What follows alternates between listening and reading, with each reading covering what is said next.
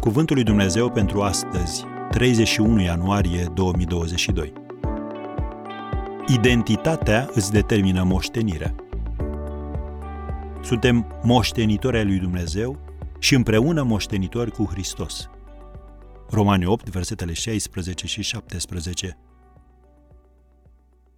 Când echipele țării noastre câștigă un meci la handbal, fotbal, volei, basket și așa mai departe, noi spunem am câștigat. Ce înseamnă de fapt acest noi implicit?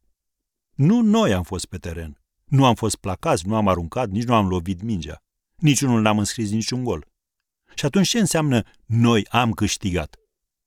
Înseamnă că dacă echipa pe care o susținem și cu care ne identificăm a câștigat, și noi am câștigat. De aici se desprinde un adevăr spiritual foarte important pentru copiii răscumpărați ai lui Dumnezeu. Când Domnul Isus Hristos a murit, noi am murit împreună cu El. Când Domnul Isus a înălțat, și noi ne-am înălțat împreună cu El ca să trăim o viață nouă, cum scrie în Roman, capitolul 6, versetul 4.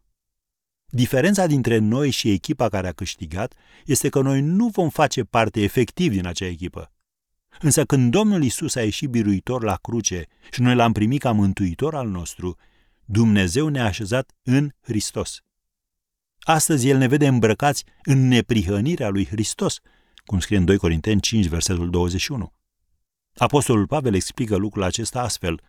Însuși Duhul adeverește împreună cu Duhul nostru că suntem copii ai lui Dumnezeu.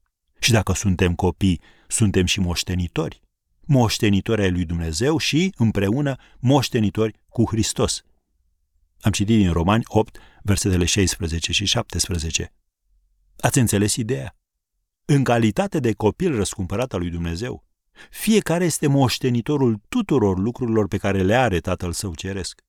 Și mai mult de atât, este împreună moștenitor cu Hristos, ceea ce înseamnă că toate lucrurile la care Hristos are dreptul, au dreptul la ele și toți cei ce sunt în el, copii ai lui Dumnezeu. Când pricepi acest adevăr și începi să trăiești în consecință, vei identifica și vei invoca binecuvântările pe care le-a promis Dumnezeu în cuvântul său.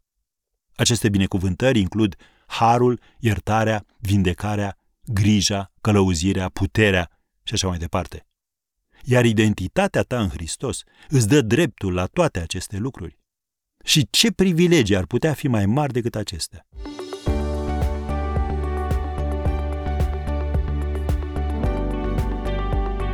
Ați ascultat Cuvântul lui Dumnezeu pentru astăzi, rubrica realizată în colaborare cu Fundația SER România.